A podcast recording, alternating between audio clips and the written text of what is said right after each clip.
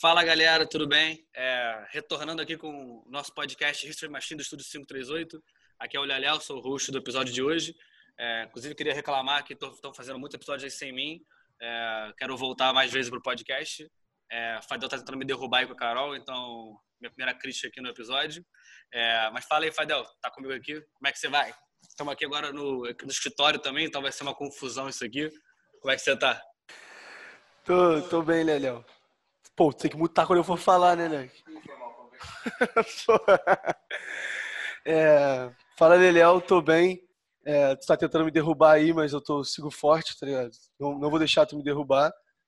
E, e é isso, vamos mais uma conversa maneira. Apresenta a nossa convidada de hoje.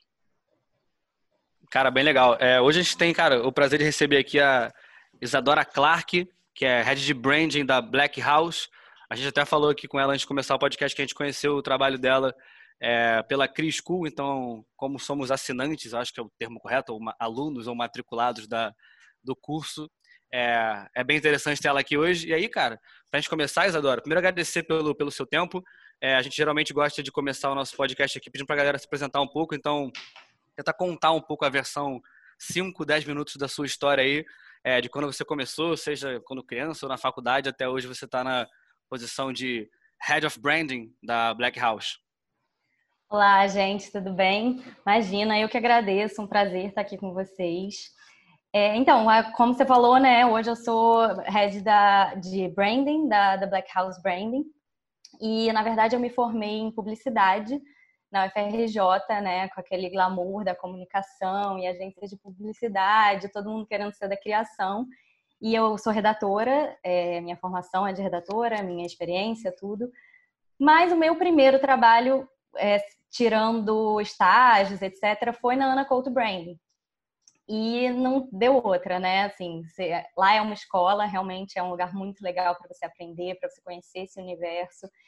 E além de tudo, além né, de ser tão encantador o conceito, a metodologia, todas as entregas, os projetos, o poder de você transformar uma marca e ela poder fazer a diferença na vida das pessoas, trazer conteúdo e relevância para os consumidores, isso tudo é muito encantador. E não só isso, foi um momento em que o branding estava ganhando muita visibilidade, em que teve também um boom de, de startups e novas empresas surgindo, e né, essa geração de millennials querendo criar seus próprios empreendedorismos. E isso foi muito legal, porque juntou uma coisa a outra e aí não deu outra. Eu me apaixonei por, por esse universo, nunca mais saí. É, desde então eu trabalho com branding, até voltei para agências de comunicação, trabalhei em agência de evento, em agência de publicidade, em agência de publicidade digital, mas eu nunca larguei o branding. Mesmo quando eu estava empregada, eu estava tocando um negócio de branding, fazendo freelas, é, voltando para Ana Couto. Então, quando a minha ex-chefe saía de férias, eles me chamavam e eu ficava, é, continuava trabalhando com isso. Realmente é o que eu gosto. Assim, eu acho que, na verdade, uma das coisas que eu percebi é que não existe a comunicação e o branding separadas. E o nosso objetivo hoje é exatamente esse: é ser uma agência totalmente focada em branding, mas que vai desde a estratégia até a criação, até a experiência. Então, não é só entregar um projeto de branding e deixar ele para o mundo. É realmente pegar isso e levar para os consumidores. Então, trazer a personalidade da marca que foi criada de forma que ela possa ir para o mundo, ganhar vida e aplicar o propósito e alcançar o propósito dessa marca, né? Então é isso. Hoje eu estou lá na Black House e a gente está querendo transformar cada vez mais marcas. Irado. É, acho que agora o outro ponto, segundo ponto que a gente queria falar aqui, tem até um pouco a ver com o final da sua fala. É, a gente queria que você falasse um pouco mais sobre a Black House. Assim, a gente entende que vocês já é uma empresa que já faz muito evento, trabalha também com gerenciamento de carreira de artista, vocês fazem branding. É, a gente queria entender um pouco melhor sobre a empresa, os braços dela, o que vocês trabalham hoje, enfim. É, então, pode parecer um pouco confuso, né? Mas a Black House ela tem uma agência de DJs e de eventos. E então vou voltar um pouquinho atrás só para explicar, né, como eu cheguei lá, porque acho que faltou isso na minha história. Que quando eu na, na Ana Couto eu conheci a minha sócia, como eu falei, a gente nunca abandonou o branding, então a gente sentiu essa falta no mercado de essas novas empresas que estavam chegando, startups, de poderem ter acesso a um projeto de branding eficiente, porque o branding estava conquistando espaço, o conceito já era uma coisa desejada, já era uma coisa levada a sério, mas o mercado ainda não tinha oferta disso para todas as empresas, então ainda era muito exclusivo e muito inacessível. Então, quando um projeto de branding, no mínimo, saía por 100 mil, uma startup estava começando, sem investidor, às vezes não, muitas vezes não conseguia isso. E aí, com esse propósito, eu e a minha sócia, Jade Chalub, também uma designer incrível, é, a gente começou com o propósito de que toda marca pode e deve contar a sua história. E aí a gente veio com isso e continuou, né, trabalhando juntas. E o Cadinho conheceu o nosso trabalho e chamou a gente, convidou a gente para ir para Black House para criar uma área de branding. Que a Black House já tinha essa área de agência e de DJ, de agência de DJs e eventos, desculpa. E chamou a gente para iniciar, para estruturar essa área de branding, que ele já era muito procurado por marcas para tocarem para ele tocar projetos das marcas, etc. Por tudo que ele fez para a Auslander, né? Que não sei se vocês conhecem, mas foi a marca que ele tinha antes da Black House, uma marca que conquistou os consumidores de uma forma super engajadora, envolvente, com eventos, com experiência, é, inovou num segmento e o que aconteceu foi que ele fez a marca em si, a Auslander, valer muito mais do que os ativos da empresa. E então ele já era visto por transformar marcas. E as pessoas buscavam isso nele e não tinha isso na Black House. Então a gente se juntou, criou essa, esse braço, mas são coisas bem separadas, assim. Realmente tem agência de DJs, eventos e branding. E hoje o que a gente, quando a gente se juntou, o nosso propósito foi muito mais, como eu falei, né, juntar um branding e a comunicação. Então a gente começou a nossos projetos têm o objetivo de criar essa brand experience completa, que vai da estratégia, criação à experiência. E aí a gente começou a trazer os profissionais de excelência em cada um desses, desses pilares. E a gente está, assim, há um ano e meio que é, começamos nessa área e já estamos com uma equipe de 12 pessoas, crescemos bastante, apesar da crise, apesar da pandemia, foi até bem legal assim pra gente, porque no início foi um susto, óbvio, foi, né, aquela coisa para todo mundo, para os clientes, então vários contratos a gente perdeu e de repente muitas marcas começaram a ver que precisavam muito investir em engajamento, em geração de conteúdo, ou outras marcas surgindo porque as pessoas tiveram que sair das suas empresas então foi bem legal e a gente nesse um ano e meio cresceu bastante, já conquistou clientes incríveis. Então a gente tem a Mr. Cat, o Gula Gula, é, Zoom e Buscapé de pesquisa de preços e né, mercado de e-commerce, Melissa, então marcas assim muito legais mesmo. E aí, Isadora, eu acho que a gente tem que introduzir um pouco a galera aqui do podcast, até porque não é um podcast necessariamente voltado para publicitários ou para designers ou para pessoas que tem o brand necessariamente no, no contexto geral. É, e até para a gente aprender um pouco também ao longo da conversa. Eu queria que você falasse um pouco sobre, tentar se definir talvez, o que, que é brand então. É, e aí eu gosto até de citar um, né, tentando estudar um pouco mais sobre isso aqui e até trazer um pouco para o nosso contexto de mercado. Eu gosto muito do autor chamado Martin Neumeier, acho que é assim que fala o nome dele, autor do Brand Gap, do Zeg.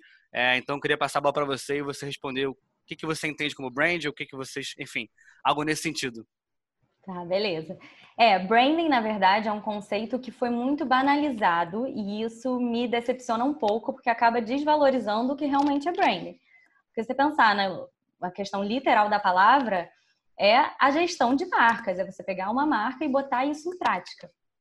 É, mas o que, que eu acho que, né, como resumir isso, eu sempre falo que branding é o que diferencia uma empresa de uma marca.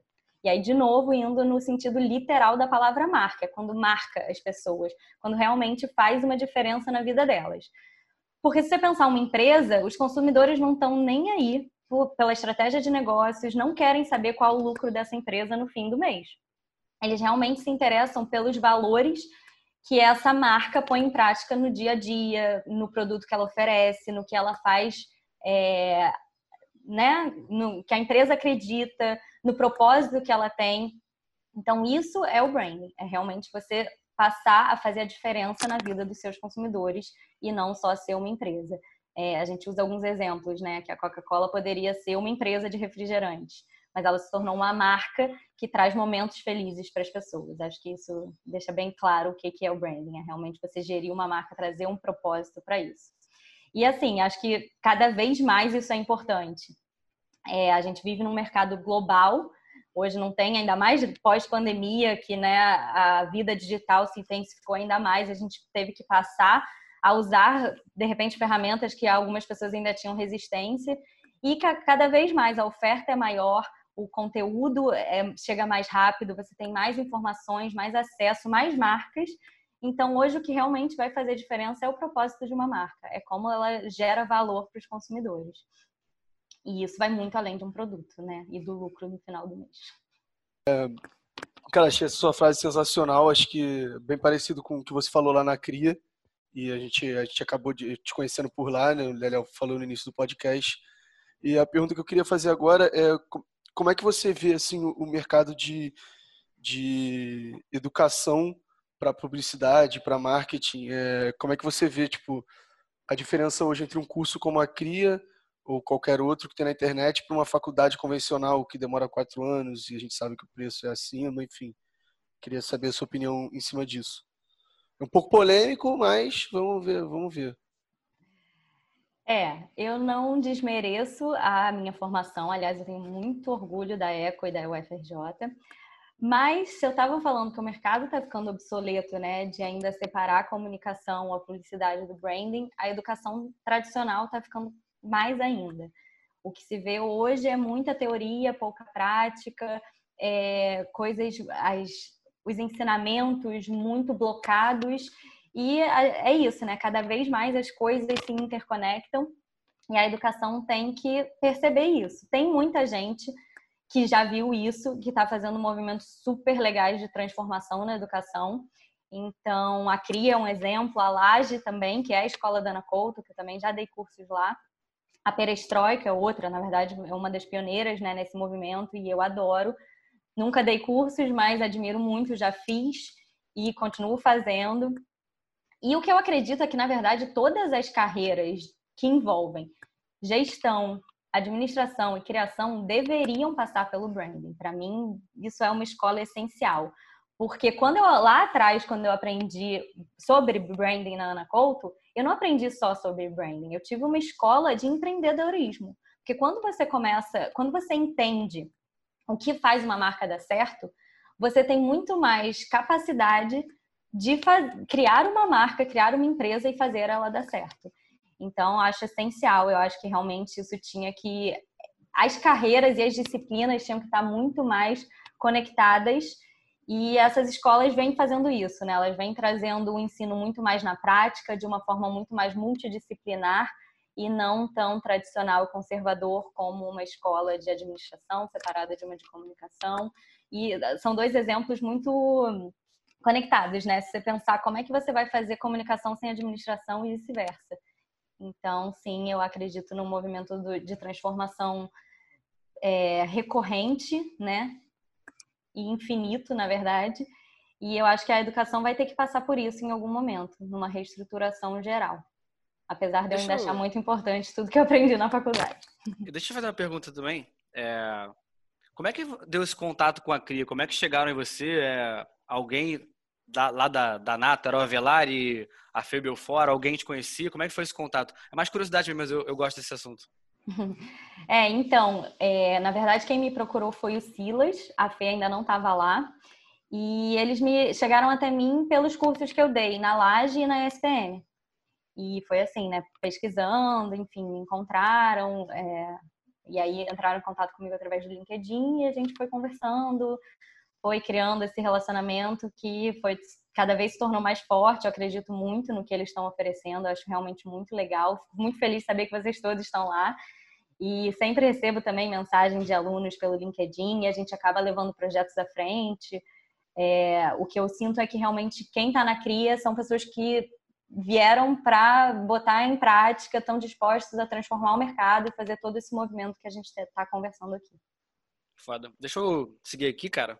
É, porque talvez um dos temas mais legais que a gente tem para conversar aqui é como é que as pessoas, ou a gente, ou enfim, profissionais dessa, dessa área, tanto música, eventos ou outros negócios, enfim, é, podem aprender sobre branding, já que, enfim, eu, eu, eu sou um cara que. Eu estou até mudando um pouco isso, inclusive, Fadel tá acompanhando um pouco isso. Estou me formando na faculdade e eu estou aprendendo bastante com o TCC. Está sendo uma experiência bem bacana. Estou vendo umas coisas diferentes e tal, mas eu, eu sou um pouco crítico no geral com relação à faculdade. E aí, vendo até o seu próprio LinkedIn, que é uma rede social, inclusive, que está em alto, fala com o Fadel direto essa parada aqui. É, você realmente já passou por algumas das melhores agências do Brasil nessa, nesse quesito. A Ana Couto acho que é uma das referências nacionais. É, o curso da Laje, inclusive, é, eu já tive algum contato com eles porque eu trabalhava numa agência que o diretor de branding da agência lá, é, inclusive Jonas Povo, acho que é assim que falou sobre o nome dele, era meu chefe antigamente. Fenômeno também, tipo, fazia branding e tudo mais. Eu acho, pelo menos dá para chamar de branding aquilo, mas era um ótimo designer. É, então, como é que, onde é que você aprendeu sobre branding ou como é que você estuda isso ainda hoje? É livro? É experiência mesmo? Então, sei lá, para alguém que quer aprender sobre isso, você, qual caminho você indicaria? Como é que você faz esse caminho das pedras assim? Então, eu acredito muito que aprender mesmo, mesmo é só na prática. Mas a teoria é essencial e indispensável. Então, o que não falta aí são cursos e livros, e a gente já falou aqui alguns nomes que é indispensável ter. Realmente você tem que ler, você tem que correr atrás. Os cursos da Ana Couto são excelentes. É, é, apesar de eu já ter dado, eu acredito, muito nos cursos e por isso que né, eu continuei essa parceria com eles sempre. Então você tem essas escolas, você tem referências de, de cursos e livros e você tem também a sua experiência, né? Então eu continuei sempre estudando. Hoje em dia eu faço, eu dou cursos, mas eu nunca deixo de correr atrás e fazer e estar tá sempre aprendendo porque eu falei aqui da perestroika, por exemplo, que eu admiro, e da CRIA, que também eu acho incrível tudo que eles têm para oferecer e tudo que eles estão construindo. É, então é isso, acho que assim, você tem que estar sempre atrás de conhecimento. Ainda mais num mercado tão vivo quanto da comunicação, que é o que a gente né, tá inserido, isso não pode parar nunca. Pode até parecer clichê, mas não dá para abandonar essa máxima de dizer que aprender nunca acaba e cada vez tem mais curso novo, mais é, livros novos, os livros de marketing também. Então, lê Kotler, lê os principais nomes dos né, que são os pais desses conceitos, isso é essencial. E um, um, conceito que eu gosto muito também é o do Simon Sinek, que tem um TED sobre o Golden Circle. E eu também acho essencial usar isso, trabalhar isso. A gente aplicou isso na metodologia da Black House que na verdade a gente pegou um pouco de cada escola, né? Então, um pouco da Tati, o que a gente tinha, um pouco da Ana Couto, um pouco da experiência e trouxe isso com fechando com o Simon Sinek e a gente criou dessa forma a nossa metodologia, assim. Então, é isso, é tá sempre estudando, aprendendo, vendo referências, muita referência. Referência, assim, é essencial para você saber, para você aprender a fazer diferente e para você ver o que está sendo feito de legal. É, então, acho que concluindo é isso. O aprendizado nunca acaba. Pode parecer piegas, mas é isso aí. Está sempre estudando, procurando cursos, livros e vendo o que está sendo feito no mercado. É, eu ia puxar a próxima pergunta, tem até um pouco a ver sobre metodologia também. É uma parada que a gente está batendo cabeça aqui ultimamente, mas eu vou deixar o Léo puxar, que eu acho que, que pode ser melhor. É, é, você quase, quase que começou a responder essa pergunta, mas se tem uma coisa que a gente.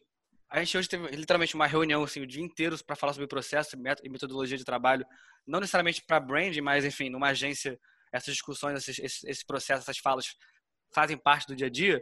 Então eu queria, enfim, talvez pegar uma colinha da, da Black House, enfim, você pudesse compartilhar com quem está ouvindo e com a gente também, para a gente poder aprender um pouco. Como é que é um pouco do processo e a metodologia de vocês aí na Black House para trabalhar branding? Eu sei que no site de vocês, inclusive, tem lá uma, explicadinho, bonitinho. Eu literalmente, para a reunião de hoje, eu literalmente fui lá no site de vocês, printei, mandei no grupo de sócios aqui da agência. Ah lá, os caras, os caras estão fazendo isso, isso, vamos ver como é que os caras estão fazendo isso. Enfim, é, como é que vocês trabalham isso aí? Se você puder ser bem completo na resposta, desde o começo de um trabalho com o cliente, da pesquisa, etc., por favor. Tá, com certeza.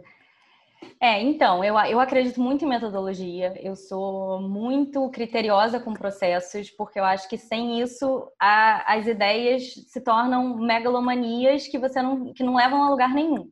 E eu acho que o processo de criação é exatamente o que dá forma a uma ideia e dá vida e corpo para ela ser botada em prática.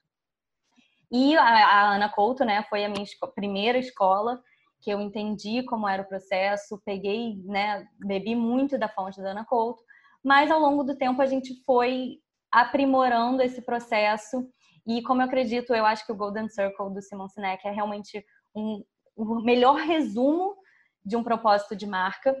Então a gente pegou ele e adaptou ele de uma forma, como você falou lá no nosso site tem bem detalhadinho o que a gente faz, mas eu vou te contar um pouquinho do início. Então, vamos dizer, chegou um cliente novo, a gente vai ter uma reunião de imersão com ele, vai conhecer tudo sobre o cliente. Tem uma, uma folha né, de perguntas para a gente seguir e ter, depois dessa reunião, tudo respondido. Ou a gente faz um workshop com o time cliente. E aí depende né, de cada projeto.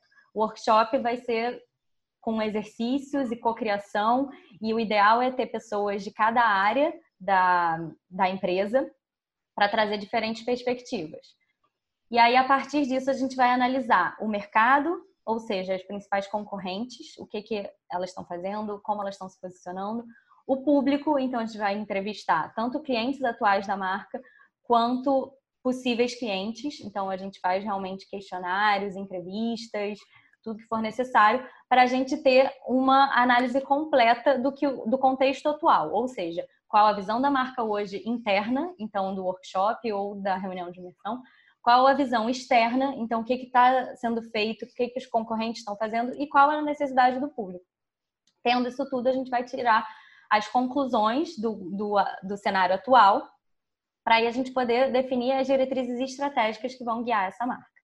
A partir das diretrizes estratégicas, a gente cria o porquê, como e o que, que é o que eu estou falando tanto do Golden Circle, dessa marca. Só que como a gente cria isso é usando as ferramentas de branding, que são o propósito de marca, então ela é o porquê de uma marca, ou realmente o porquê dessa marca existir. É, o como, que é o manifesto, os atributos, que são as principais características de uma marca. A cultura corporativa, que são os valores e princípios e atitudes dessa marca, da empresa e de todo mundo que representa ela no dia a dia. E o que é o posicionamento, então realmente a oferta comercial. Tá? E aí a gente, eu também falo que o processo de branding ele é totalmente linear e co-criativo. Então a gente tem a experiência de branding, mas só o cliente vai ter a visão e os insights que do dia a dia ali, do que os clientes dele gostam, do que, que eles precisam. Então isso é isso é a co-criação. E linear por quê? Porque uma coisa deriva da outra. Então primeiro a gente faz a análise do contexto, que é todo é, né, esse cenário, para extrair as diretrizes estratégicas para construir a personalidade de marca. Com a personalidade de marca aprovada, ajustada e co-criada com o cliente, a gente vai para a criação de identidade, que aí vai do naming a logo, universo verbal, universo visual. E tendo isso tudo completo e aprovado e incrível e lindo, a gente começa a botar a vida, né? Então vamos primeiro nos institucionais, então site, é, criação de papelaria, materiais, apresentações, etc. E depois a gente leva para a experiência, e aí como a gente realmente chega aos consumidores. E aí a experiência ela pode englobar o que for, qualquer ideia criativa que seja relevante para envolver o cliente de acordo com a personalidade da marca. Então pode oh. ser desde um evento de lançamento de produto, até geração de conteúdo, mídias sociais, ação com influenciadores, tudo que a gente realmente achar relevante para trazer mais valor e traduzir a personalidade daquela marca que foi criada. E é legal isso, a sua fala, porque é, é evidentemente um processo que demora um tempo para construir, que as coisas são pensadas e que não tem achismos e não é. Eu, eu lembro do, do Martin Neumeier, ele fala, começa explicando geralmente na, nas frases dele assim, que brand não é uma logomarca, porque acho que uma confusão que as pessoas têm às vezes é especialmente fora do, do, nosso nicho, se eu puder chamar isso, e puder me incluir nesse nicho também, né, que eu acho que não, é, necessariamente é o caso, é, a galera às vezes acha que branding é a ideia visual, é a paleta de cores, e é impressionante que a sua fala é, é evidente um processo longo, que deve demorar, eu posso chutar aí alguns meses, se não seis, se não um ano de trabalho. A gente estava até discutindo hoje, acho que a BTG Pactual teve um rebrand, algo do tipo, alguém falou que eu não sei nem quem foi, que demorou um, um ano e meio para fazer isso. Então, é um tipo de trabalho que, até quando ela no começo do, do, podcast, você fala que ah, é 100 mil reais um trabalho de brand às vezes, até, até muito mais do que isso pode ser. É, é acho mais. legal trazer, trazer para a galera que está ouvindo esse podcast. E é uma coisa assim, é quase como se fosse o, moldar o negócio do, do cliente. Então é, é, é um trabalho extremamente significativo e super complexo e não é só uma logomarca. Exatamente. Segue aí, Fadel. É, então, Isadora, dando sequência aqui na nossa, na nossa conversa, é, a gente queria que você comentasse, cara, sobre algum case maneiro que você já trabalhou, é, é preferencialmente da época, é, já dentro da Black House, um case maneiro de brand que você fez assim, foi um trabalho que você achou interessante, que vocês fizeram uma, uma parada maneira. Tá. É, vamos pensar, vou pensar contar casos mais difíceis e desafiadores do que só legais. Acho que fica mais interessante, né? Porque todo mundo sabe que é legal fazer um lançamento para Melissa, um evento para Jack Daniels, que são marcas já conhecidas e que já têm uma personalidade forte, mas vou falar aqui tem dois projetos que eu acho bem interessantes, tá? Que a gente fez. Então, um foi a Mr. Cat, que era uma marca que já estava com uma imagem mais ficando para trás, se tornando um pouco obsoleta e estava precisando reconquistar o público, é, ganhar de novo né, o coração das, dos cariocas. E aí a gente teve a responsabilidade de trazer esse reposicionamento da marca para os consumidores. Então, a partir disso, a gente modificou por completo tudo que é apresentado, né? toda a comunicação que chega para o público. Então, desde as campanhas, da direção de arte, do conceito de cada campanha, até a geração de conteúdo nas mídias sociais e a forma como a marca se envolve e se e engaja os consumidores. Foi um processo muito legal. A gente vem trabalhando isso desde, o, desde março, mais ou menos. E já ouvimos assim, nossa, a Mr. Cat mudou por completo. É, frases muito legais como, pô, matei a nostalgia daquele saquinho há anos que eu não comprava na Mr. Cat enfim, realmente a gente já vê essa mudança acontecendo nos consumidores e trazendo de novo uma imagem de uma marca legal que as pessoas gostam e que não é só para o pai ou, né, enfim, para trabalho, etc. A gente foi construindo de novo a Mr. Cat como uma marca que está sempre do seu lado, sempre que você precisar, em qualquer fase da vida, para qualquer evento. Então foi um processo bem legal e que continua acontecendo. A gente continua como agência da Mr. Cat, lançando campanhas toda hora, muita coisa, muito conteúdo, muita ação no Instagram, muitas ativações bem legais da marca. E o outro aí sim, esse é desafiador, é a Polytech, que é uma fabricante alemã de silicones, sim, silicone de peito, implantes mamários. E é uma das maiores do mundo e a gente é responsável pela comunicação dela aqui no Brasil. Só que é isso, né? Quando você fala de marca de silicone, já vem todo mundo com aquela resistência, é, né? Ou é uma marca que só fala de tecnologia, ou é um mercado é, fútil que reforça os padrões de beleza. Então, é um mercado que por si só já tem uma resistência do público.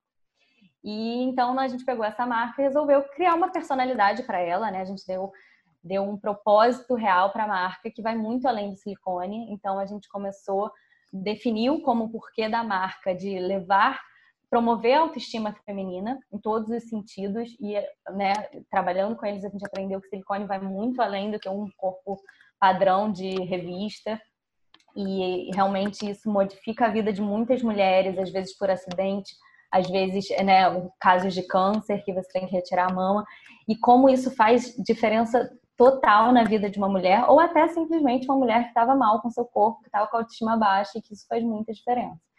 Então, a gente trouxe esse propósito de promover a autoestima feminina, a autoestima feminina e a gente aplicou isso a todos os pontos de contato da marca, todo o conteúdo que é gerado. O Instagram antigamente era só produto, tecnologia, etc. E hoje a gente já é visto como uma marca, como uma marca, um perfil gerador de conteúdo. As pessoas realmente se engajam com aquilo. Diversas ações legais então, agora, é, para o Outubro Rosa, a gente vai lançar uma campanha incrível que foi feita com pessoas de baixa renda, vítimas de câncer. Então, isso tudo mostrando que a marca vai muito além de um produto de silicone. Então, são dois cases realmente que a gente que me marcam por isso, né? Porque era um desafio grande, marcas que tinham resistência no mercado e a gente conseguiu reverter isso com uma personalidade de marca, ou seja, um, um branding bem feito e levando isso como experiência para os consumidores. Pô, irado. Só fazer um comentário na tua fala. Tem uma hora que você falou uh, o consumidor já olha para a gente com outro olho. Eu acho isso irado. Tipo, você já já se sente tipo, fazendo parte daquela empresa, né, da marca ali, do, do daquela marca que é seu, seu cliente, na verdade. Achei isso, achei isso legal. É, e aí, deixa eu, deixa eu hackear um pouco aqui o nosso roteiro. Eu vou. Eu, eu, você estava falando, eu, eu, eu vou adicionar uma pergunta aqui porque eu acho que é muito relevante. É, eu acho que para um. Eventualmente, para um cara que tem uma empresa e está ouvindo esse podcast aqui, deve estar tá pensando assim: poxa, talvez a minha marca é, precise de brand ou de um rebranding, né? Ou quero criar um negócio, então como é que eu vou. Tudo que a gente conversou, como é que eu vou botar para o mundo essa parada? É, mas eu acho que uma das questões também que envolve muito branding é que as pessoas acham que isso é um pouco abstrato, né? Então, pensando um pouco na, numa, numa relação de agência com o cliente, qual, como é que vocês enxergam, como é que vocês explicam, enfim, como é que é o, qual é o ROI de investir num brand? Como é que vocês trabalham isso na Black House? Acho que é um, é um, é um assunto interessante. Então, isso é uma coisa que é uma resistência que a gente, o mercado de branding enfrenta junto a clientes gigantes, por exemplo. Porque geralmente a área de marketing precisa apresentar resultados imediatos e o branding não gera resultados imediatos. Inclusive, quando a gente pegou o, o, o projeto da Mr. Cat, a gente perdeu muito seguidor no Instagram. Mas hoje a gente já cresceu e o que a gente viu desse resultado foi exatamente que a gente estava mantendo e fidelizando os consumidores realmente relevantes, que estavam interessados no conteúdo daquela marca. Então, se você, como um líder de marketing de uma empresa grande contrata uma agência e começa a perder seguidores, isso é um impacto negativo para você. Mas depois a gente consegue mostrar que você está fidelizando as pessoas, engajando elas de uma forma muito maior com o que sua marca está gerando. É, então é isso. Os resultados de branding eles são a longo prazo, tá? É, mas é possível medir sim. Tem gente que acha que não, mas sim é. Então, um dos fatores é o engajamento da marca, seja nas redes sociais, seja na, nas lojas físicas, seja como for. E o segundo, né, que é o que a gente vê aí do Facebook, de diversas outras marcas gigantes, Google, é o valor da sua marca. Então, muitas vezes, como o caso da Auslander, que eu contei lá no início, a marca vale muito mais do que os próprios ativos da empresa. E isso é totalmente um processo de branding. É como você conseguiu construir valor para o seu nome, para sua logo, para sua identidade, com a experiência que você gerou com seus usuários. Então, se eu não me engano, o Facebook, a marca Facebook vale 60% mais do que a empresa como um todo. Então, é um dos, dos tem uma, também que a gente uma, tem Uma frase que eu estou repetindo por aí direto, não sei de onde eu ouvi essa frase, espero que seja verdade, senão estou passando vergonha. É que o McDonald's não faz a melhor batata frita do mundo. Na opinião de alguns. Eu gosto bastante, mas enfim. E nem é mais barata. Mas ela é a marca que mais vende batatas. E eu acho que o brand, o, o, peso da marca McDonald's explica um pouco isso. Faz sentido? Com certeza, totalmente. O, tem um caso da Coca-Cola que é muito interessante, né? Que, não, se não me engano, o CEO, enfim, mas lá nos primórdios, em 1900 e bolinha, ele estava bombando com a Coca-Cola, é, né? A Coca-Cola conquistando tudo. Ele era realmente um profissional muito reconhecido e trazia resultados incríveis. E aí ele foi fazer um teste cego.